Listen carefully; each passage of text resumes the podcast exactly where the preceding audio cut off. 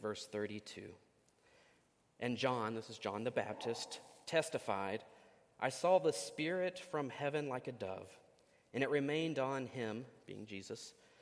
I myself did not know him, but the one who sent me to baptize with water said to me, He on whom you see the Spirit descend and remain is the one who baptizes with the Holy Spirit. And I myself have seen and testified that this is the Son of God. The next day, John again was standing with two of his disciples. And as he watched Jesus walk by, he exclaimed, Look, here is the Lamb of God. The two disciples heard him say this, and they followed Jesus. When Jesus turned and saw them following, he said to them, What are you looking for? They said to him, Rabbi, which translated means teacher, where are you staying? And he said to them, Come and see. They came and saw where he was staying, and they remained with him that day. It was about four o'clock in the afternoon. One of the two who heard John speak and followed him was Andrew, Simon Peter's brother. He first found his brother Simon and said to him, We have found the Messiah, which is translated anointed like John's gospel because occasionally he gives us little little hints on like, oh, this word actually means this. He brought Simon to Jesus, who looked at him and said, You are Simon, son of John, different John. You are called to be Cephas, which is translated Peter. There John goes again. The next day, Jesus decided to go to Galilee. He found Philip and said to him, Follow me. Now, Philip was from Bethsaida the city of Andrew and Peter. Philip found Nathanael and said to him, We have found him about whom Moses and the law and also the prophets wrote, Jesus, son of Joseph from Nazareth. Nathanael said to him, Can anything good come out of Nazareth? Philip said to him, Come and see. When Jesus saw Nathanael coming toward him, he said to him, Here is truly an Israelite in whom there is no deceit. Nathanael asked him, Where did you get to know me? Jesus answered, I saw you under the fig tree before Philip called you. Nathanael rep- replied, Rabbi, you are the Son of God. You are the King of Israel. Jesus answered, Do you believe because I told you that I saw you under the fig tree? You will see greater things than these. And he said to him, Very truly, I tell you, you will see heaven opened and the angels of God ascending and descending upon the Son of Man. The words of our Lord. Thanks be to God. So, again, this episode in John chapter 1, it begins with John the Baptist giving his testimony, his authoritative witness about who Jesus is, saying, And I myself have seen and have testified that this is the Son of God. So that happens on one day. And then the next verse picks up. It says, And the next day, John again was standing with two of his disciples. And as he watched Jesus walk by, he exclaimed, Look, here is the Lamb of God. So, just in a matter of two sentences in the text, which in kind of real time might be about 12 hours or so or more, but John the Baptist makes two confessions in two sentences. That one, that Jesus is the Son of God, and that Jesus is the Lamb of God. And that one, John the Baptist has already mentioned before, back in verse 29, which was before our reading today. Jesus said, Look, the Lamb of God who takes away the sins of the world. But in this scene, we also see that John is with two of his disciples, individuals that had been following John the Baptist's teachings, that have been following John around, hearing what he's had to say. And we know that one of the two disciples here is Andrew. And uh, we'll learn this a few verses later, but we know it's Andrew. And the other disciple is unnamed. Never, never gets specifically named, but likely, and by tradition, it was John, the author of this gospel account itself.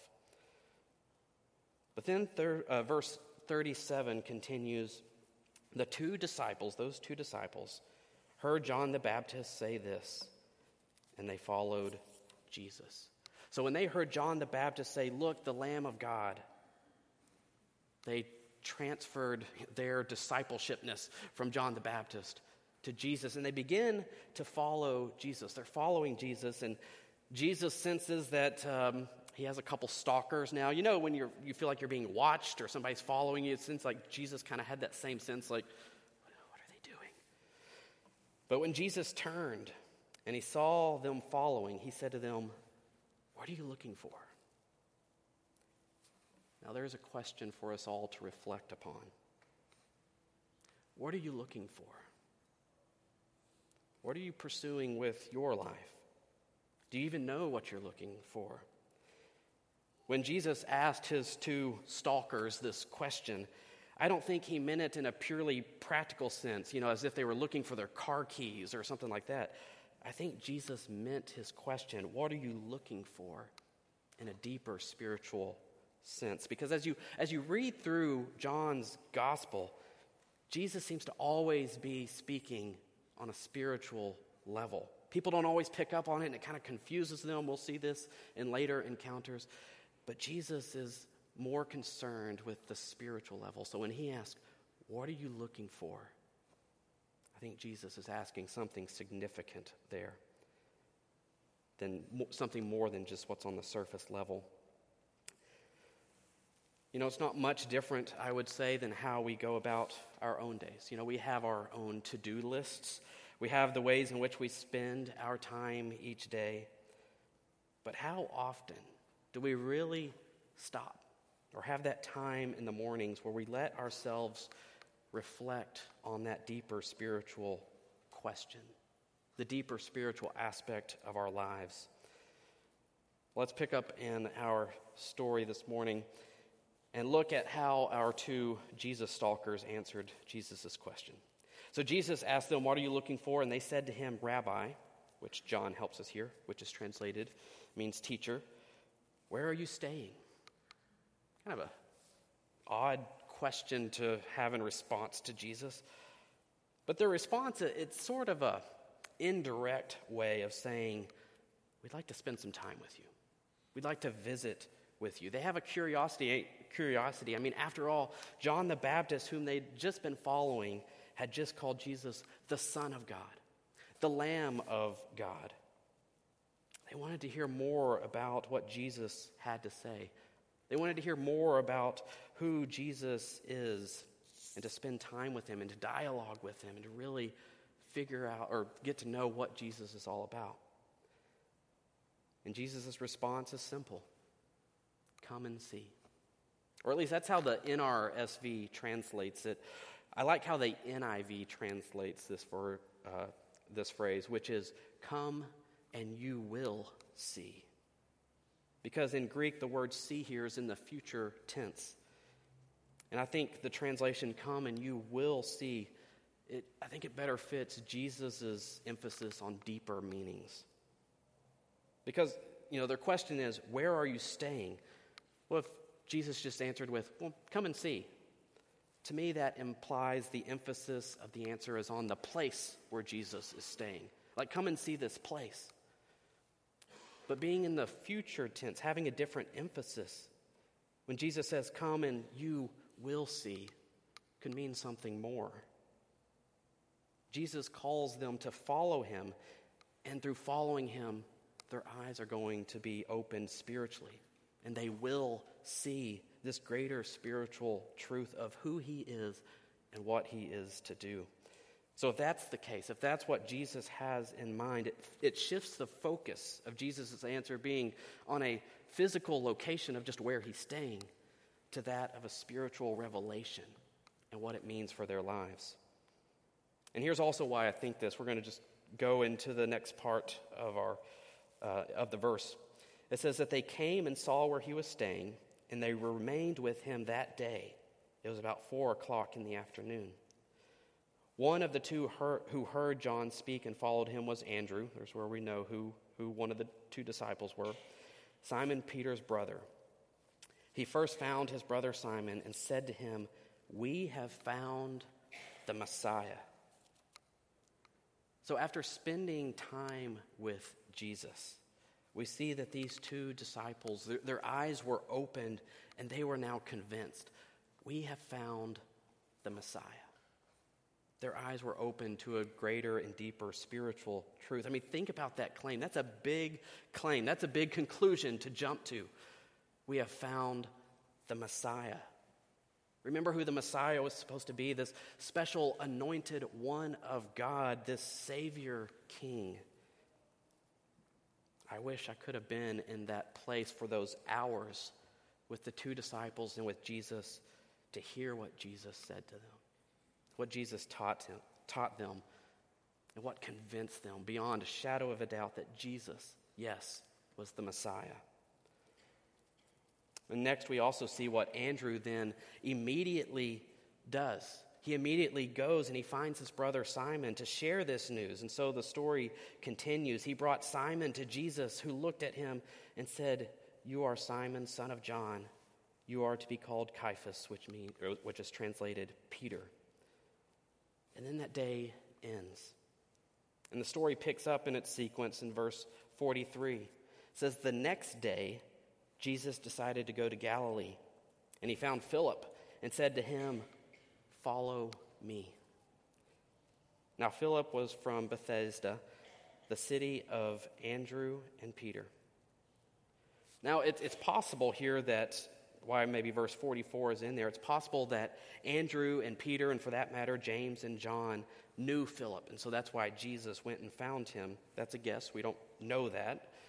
But regardless, we do see that Jesus' call to Philip is these two words Follow me. This, friends, is the call of Christ for all of us to follow him. To follow Jesus is to believe in him as the Son of God, the Lamb of God, and also to place your trust in him, not just to believe mentally, but to place your trust in him. To follow means that Jesus charts the course and that we rely on Him to lead us. It's to give control over to Him, which, if we're honest, is not easy for us to do, to give over control to someone else. It also means that we have to leave some things behind. You know, we go places, we travel, we like to take some of our stuff with us, we like to be prepared, you know, like a good Boy Scout might be. But when Christ calls, He doesn't call us to bring our baggage. Christ calls us to leave what was.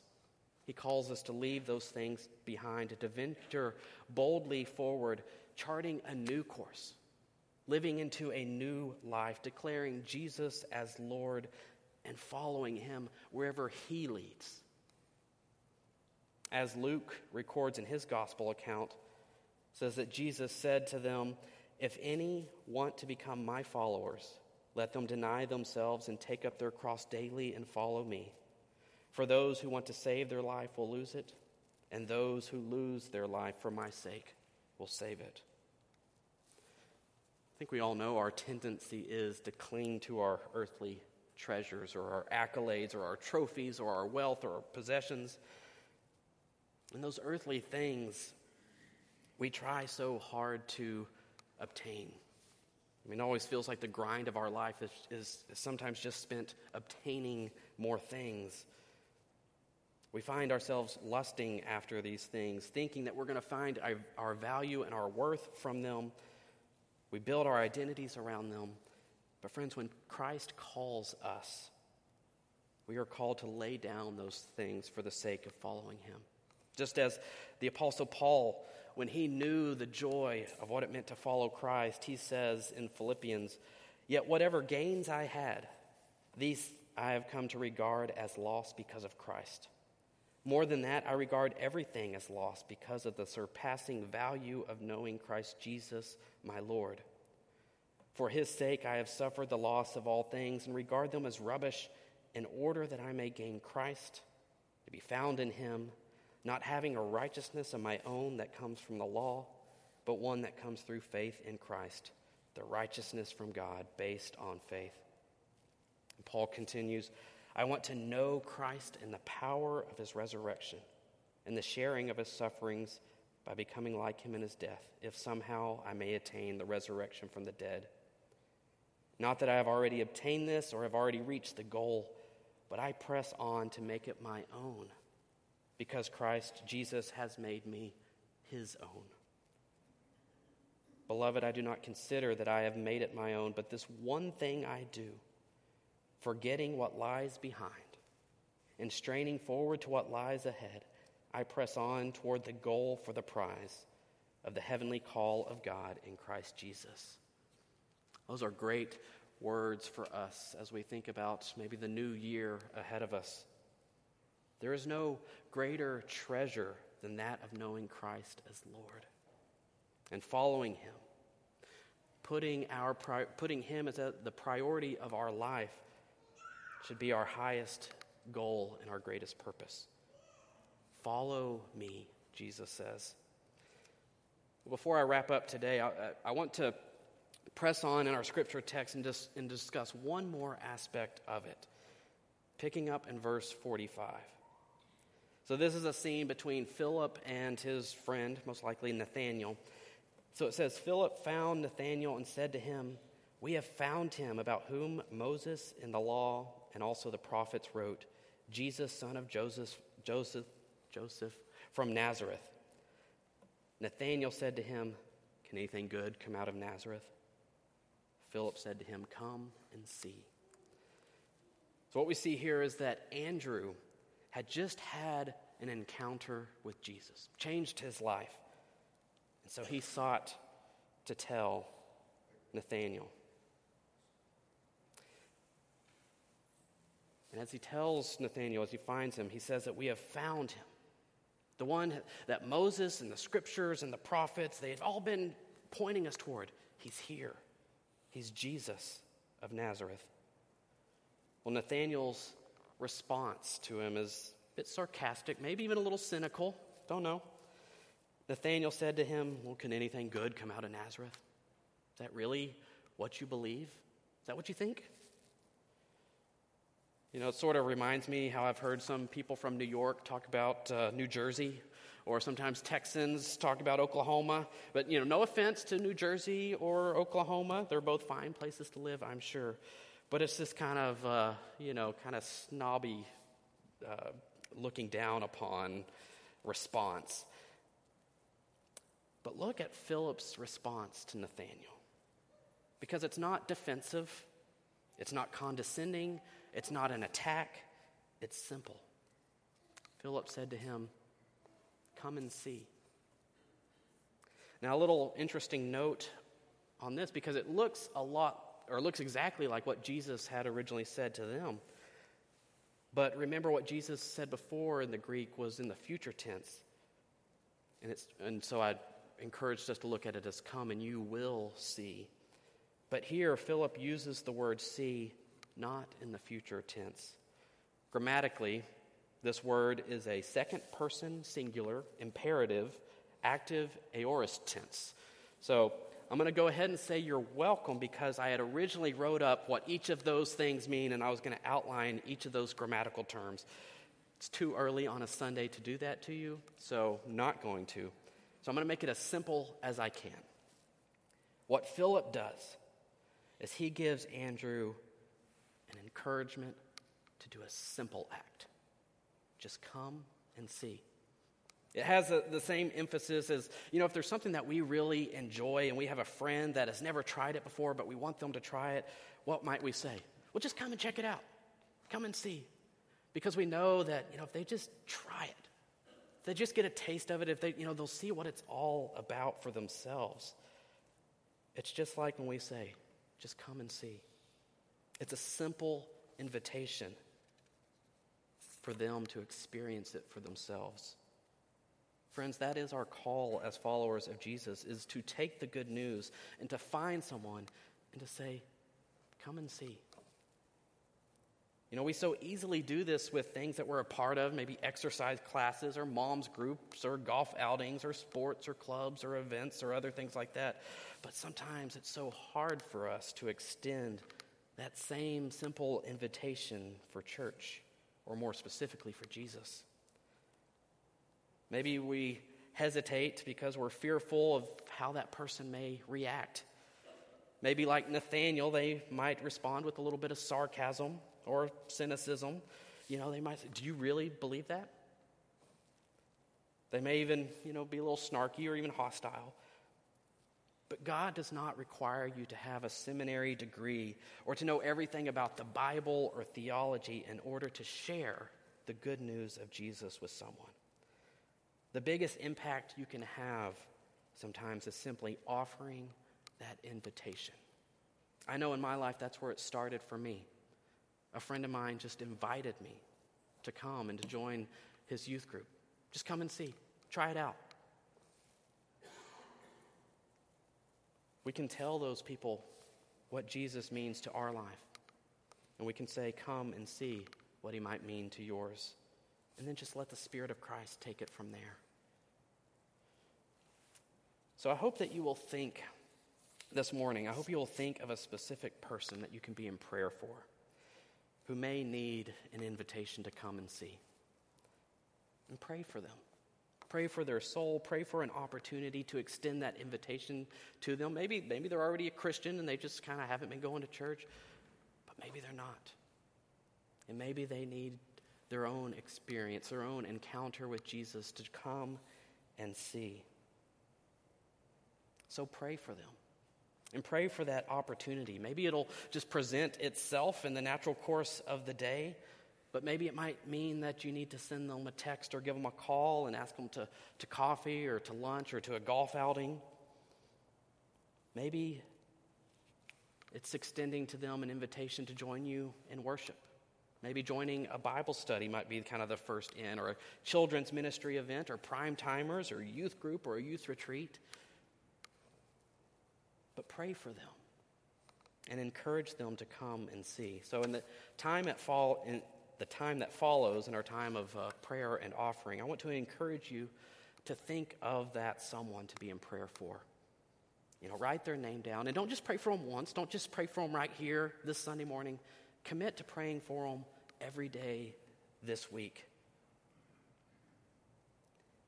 Extending invitations to come and see is really what I want us as a church to focus on in the weeks to come. And on my end, I, I also want to work with our ministries and our leaders to focus on this as well.